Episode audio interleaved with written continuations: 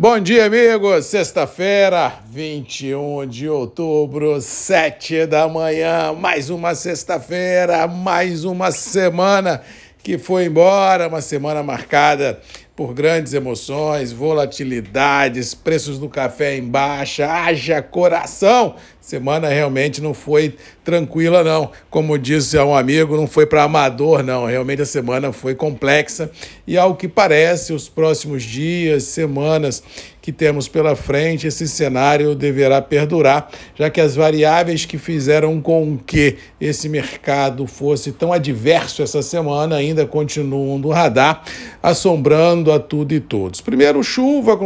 na região produtora está sendo esperada, mas esse fator não assombra, muito pelo contrário, ele traz alento ao campo, já que a chuva no interior é sinal de prosperidade, é sinal de bons ciclos produtivos à frente, e isso deve atingir não só lavouras de café, mas todo o Sudeste, o Matopi, o Sudoeste baiano, o Agreste nordestino. Chuva sobe no mapa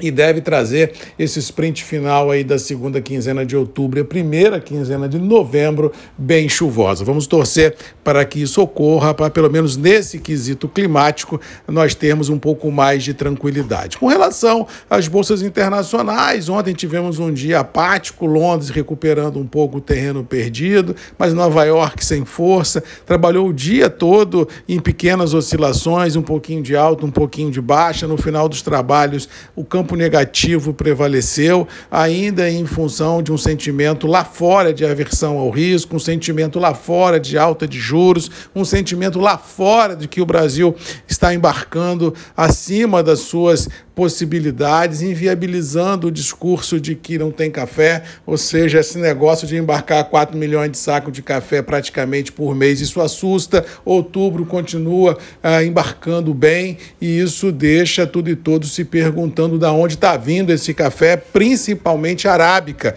Conilon, os embarques são irrisórios, praticamente inexpressivos, mas arábica continua a se embarcar bem e esse embarque de arábica tem fomentado também logicamente, o rebenefício e um pouco mais de oferta de cafés de consumo no mercado. Ou seja, o mercado do Arábica que vinha trabalhando assim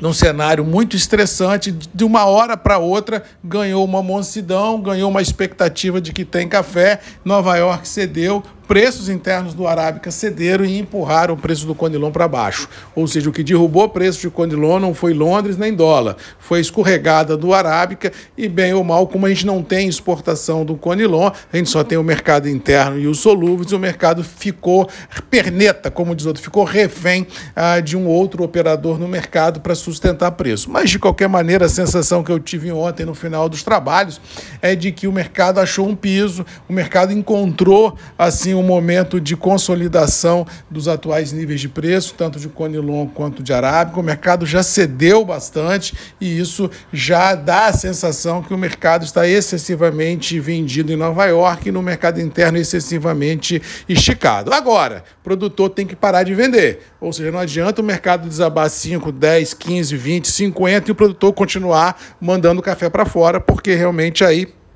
fica uma situação ilógica. Um dos pilares de que pode ocorrer de estancar esse momento de baixa dos preços é o produtor também não chegar e vender café por qualquer preço, seja Conilon, seja de Arábica, porque aí dá a impressão ao mercado de que realmente a bacia das almas chegou, que o produtor apavorou e que vai vender. Ou seja, nesse momento, como disse lá na segunda-feira e na terça, não é momento de apavorar, é o momento de ter calma, tranquilidade, resiliência, ter aquele momento de assumir que a canoa passou, mas também que não é hora de pular da canoa e enfrentar a correnteza no braço. Ou seja, agora é hora de ficar calmo e esperar, como diz o outro, o rio acalmar a sua, a sua loucura da descida para depois ver o que sobra. Porque realmente vender em escala de baixa, aumentando os volumes de oferta, é um sinal claro de que a baixa continua. Ou seja, se a gente estancar esse momento, o mercado vai parar para respirar e vai entender que realmente a queda de braço entre produção e mercado está aí posta na mesa e seria um dos motivos razoáveis para a gente entender que o mercado parou de cair. Com relação à geopolítica, o estresse continua, a Rússia bombardeando incansavelmente a Ucrânia, realmente situação muito complexa, o inverno lá fora chegando, a Ucrânia especificamente com problemas ah, de energia, a Europa como, como um todo pagando energia caríssima em função desse conflito militar, e isso vem deixando a economia difícil, porque lá o povo precisa da energia para não só para gerar as indústrias, as fábricas, mas também para se aquecer em casa. E isso com os custos aviltantes e com dinheiro não muito sobrando, você já viu quem vai pagar a conta é o mercado varejo, porque as coisas vão dar uma patinada geral. Então essa ansiedade europeia, que é um grande continente consumidor de todos os produtos, vem realmente impactando alguns mercados de renda variável e deixando algumas situações pisando em ovos. Vamos ver como vai ser o desenrolado do final de semana. Tomara a Deus que não surja nenhum fato novo, para que a gente possa entender que na semana que vem, mais uma vez, um processo de lateralização dos mercados deva continuar a ser notório e, quem sabe, estancar esse mais esse movimento ah, de baixa no mercado. Por fim, lembrando que amanhã nós estamos a uma semana das grandes eleições ah, no Brasil, para aqueles estados que têm segundo turno, que é o caso do Espírito Santo, e também ah, a nível nacional, é momento de cada um fazer seu dever de casa, de cada um buscar o voto da sua do, do, seu familiar, do seu amigo, do seu vizinho. Não é hora de ficar brigando nos grupos de rede social, porque aqui nos grupos de WhatsApp não se resolve o problema de ninguém. Aqui as opiniões já estão formadas e aqui a grande maioria já tem um consenso. Nós temos que ir para a rua, nós temos que ir para o nosso vizinho, para a nossa família, para os nossos amigos, pedir voto, convencer de que a gente precisa, no dia uh, daqui, daqui uma semana, a gente precisa realmente indicar assim que o Brasil precisa precisa continuar nos rumos. Ou seja, fica a dica: é uma semana, é virar voto, é uma semana para ir para cima, é uma semana realmente para conseguir convencer aqueles que não foram votar de irem votar, aquele que está em dúvida, explicar o momento brasileiro e mostrar que realmente nós temos uma saída e que essa saída passa por um Brasil verde e amarelo, passa por um Brasil realmente digno, onde se valorize aí toda a nossa nosso agro, a nossa família, a nossa religião e a nossa estrada de futuro que nós temos por trilhar. É isso. O meu voto todo mundo conhece, é o 22 do nosso Jair Bolsonaro, e eu acho que a gente tem que trabalhar para isso, para tentar buscar, ah, como diz o outro, um futuro promissor, um futuro tranquilo para os mercados,